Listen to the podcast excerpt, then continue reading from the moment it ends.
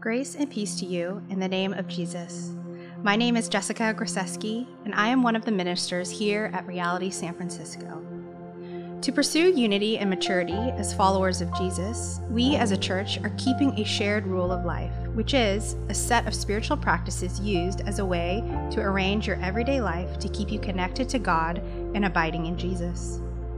As a church, we have determined eight spiritual practices to help us center our lives on Christ scripture, fasting, solitude and silence, Sabbath, hospitality, vocation, generosity, and community.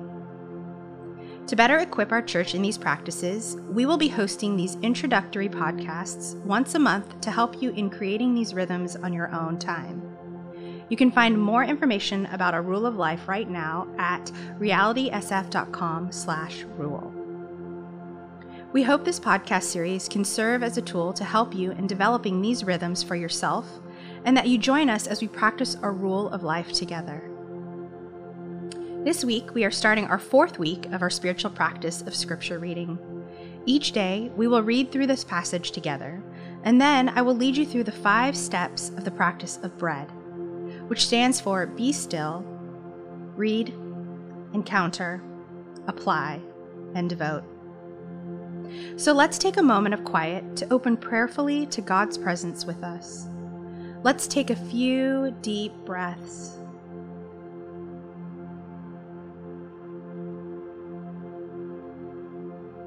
Be still.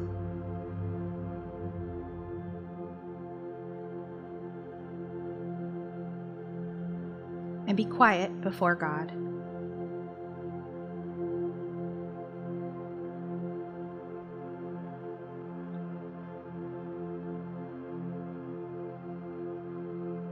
Today's bread reading is from Luke 16.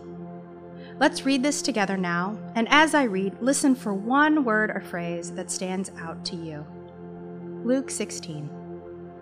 Jesus told his disciples there was a rich man whose manager was accused of wasting his possessions. So he called him in and asked him, What is this I hear about you? Give an account of your management, because you cannot be manager any longer. The manager said to himself, What shall I do now? My master is taking away my job. I'm not strong enough to dig, and I'm ashamed to beg.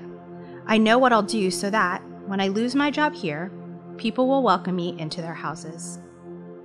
So he called in each one of his master's debtors. He asked the first, How much do you owe my master? Nine hundred gallons of olive oil, he replied. The manager told him, Take your bill, sit down quickly, and make it four hundred and fifty. Then he asked the second, and how much do you owe? A thousand bushels of wheat, he replied. He told him, Take your bill and make it eight hundred. The master commended the dishonest manager because he had acted shrewdly. For the people of this world are more shrewd in dealing with their own kind than are the people of the light.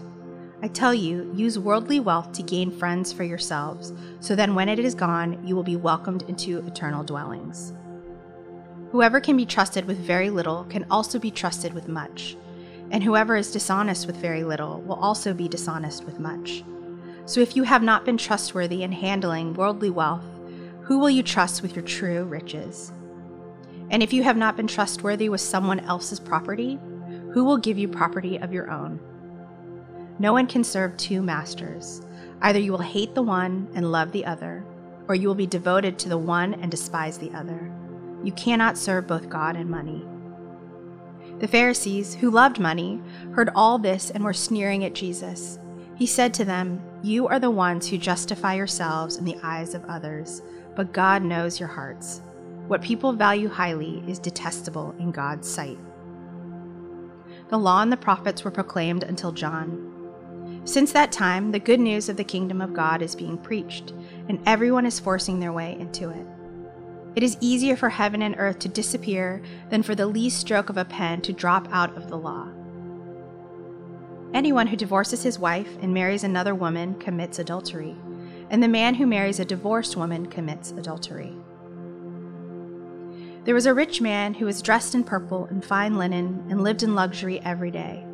At his gate was laid a beggar named Lazarus, covered with sores, and longing to eat what fell from the rich man's table. Even the dogs came and licked his sores. The time came when the beggar died, and the angels carried him to Abraham's side. The rich man also died and was buried.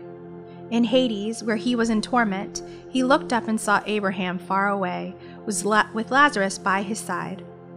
So he called to him, Father Abraham, have pity on me and send Lazarus to dip the tip of his finger in water and cool my tongue, because I am in agony in this fire.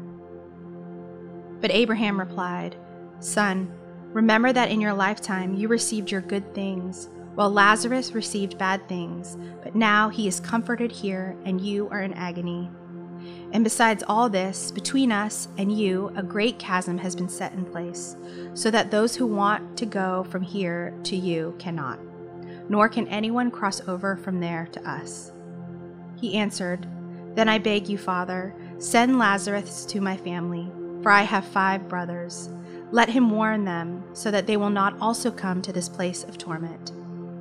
Abraham replied, They have Moses and the prophets. Let them listen to them. No, Father Abraham, he said, but if someone from the dead goes to them, they will repent.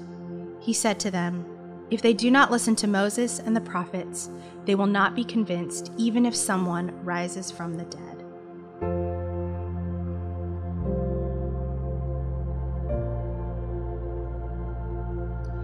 Taking the word or phrase that stood out to you, let it lead you into an encounter with Jesus as you prayerfully reflect. What do you think God is trying to reveal to you in the scripture?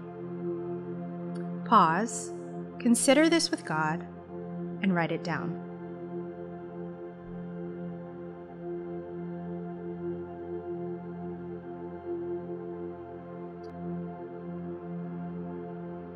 Now, turn your focus outward and see what applying the scripture to your life might look like.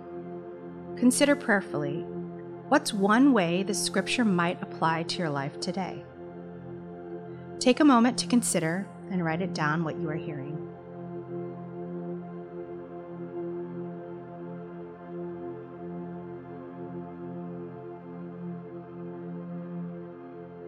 And finally, take this final pause to devote yourself to God, to seek His refreshment, and to commit yourself to following Him Offer your prayers to devote yourself to God today.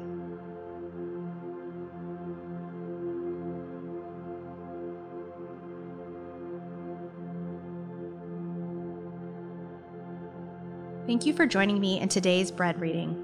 We'll continue tomorrow with a reading from Luke 17.